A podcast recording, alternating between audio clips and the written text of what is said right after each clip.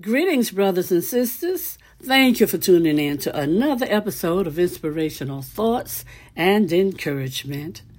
Today's scripture comes from Romans, the eighth chapter, verses 26 through 28.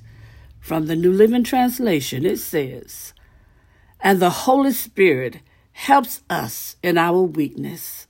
For example, we don't know what God wants us to pray for but the Holy Spirit prays for us with groanings that cannot be expressed in words.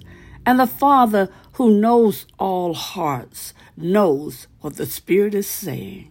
For the Spirit pleads for us believers in harmony with God's own will.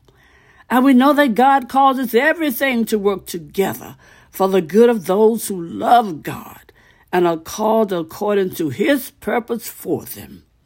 Well, thank you, Lord. Thank you, Father. Lord God, we pray that you'll bless the reading and hearing of your holy word. We pray for the courage to always be obedient.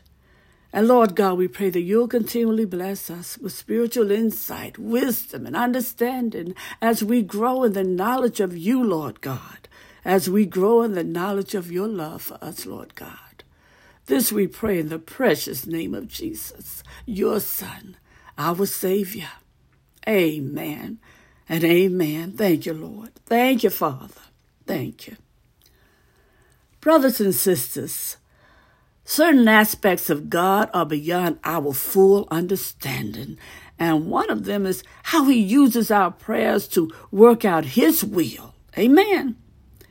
Now, although he is the sovereign, omnipotent, all knowing God who needs no one's help, he has chosen to allow us to participate in the achievement of His divine plans through our prayers. We'll find in the first chapter of Nehemiah that he was moved to pray after hearing about the hardships of the Jews who returned to Jerusalem following the Babylonian captivity, right? Now, at that time, he was doing his job as the cupbearer to the king of Persia. But the Lord quickly answered Nehemiah's prayer by paving the way and providing the resources that allowed him to rebuild the wall in Jerusalem. Mm. Although we may not see answers as dramatic and obvious when we pray, the Lord still wants us to present our needs and believe that He will respond in a way that furthers His will in our life. Know that. There will be times when we are not aware of any change. But that doesn't mean God is not working everything for our good, right? Oh, thank you, Lord. And remember, even when we don't pray as we should, the Holy Spirit helps our weakness by interceding for our for us according to God's will. One more time. Remember, even when we don't pray as we should, and we don't a lot of times, right?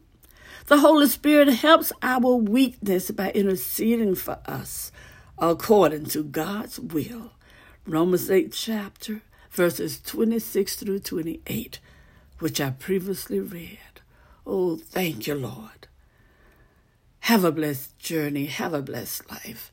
Have a blessed day, brothers and sisters. And don't forget, to be a blessing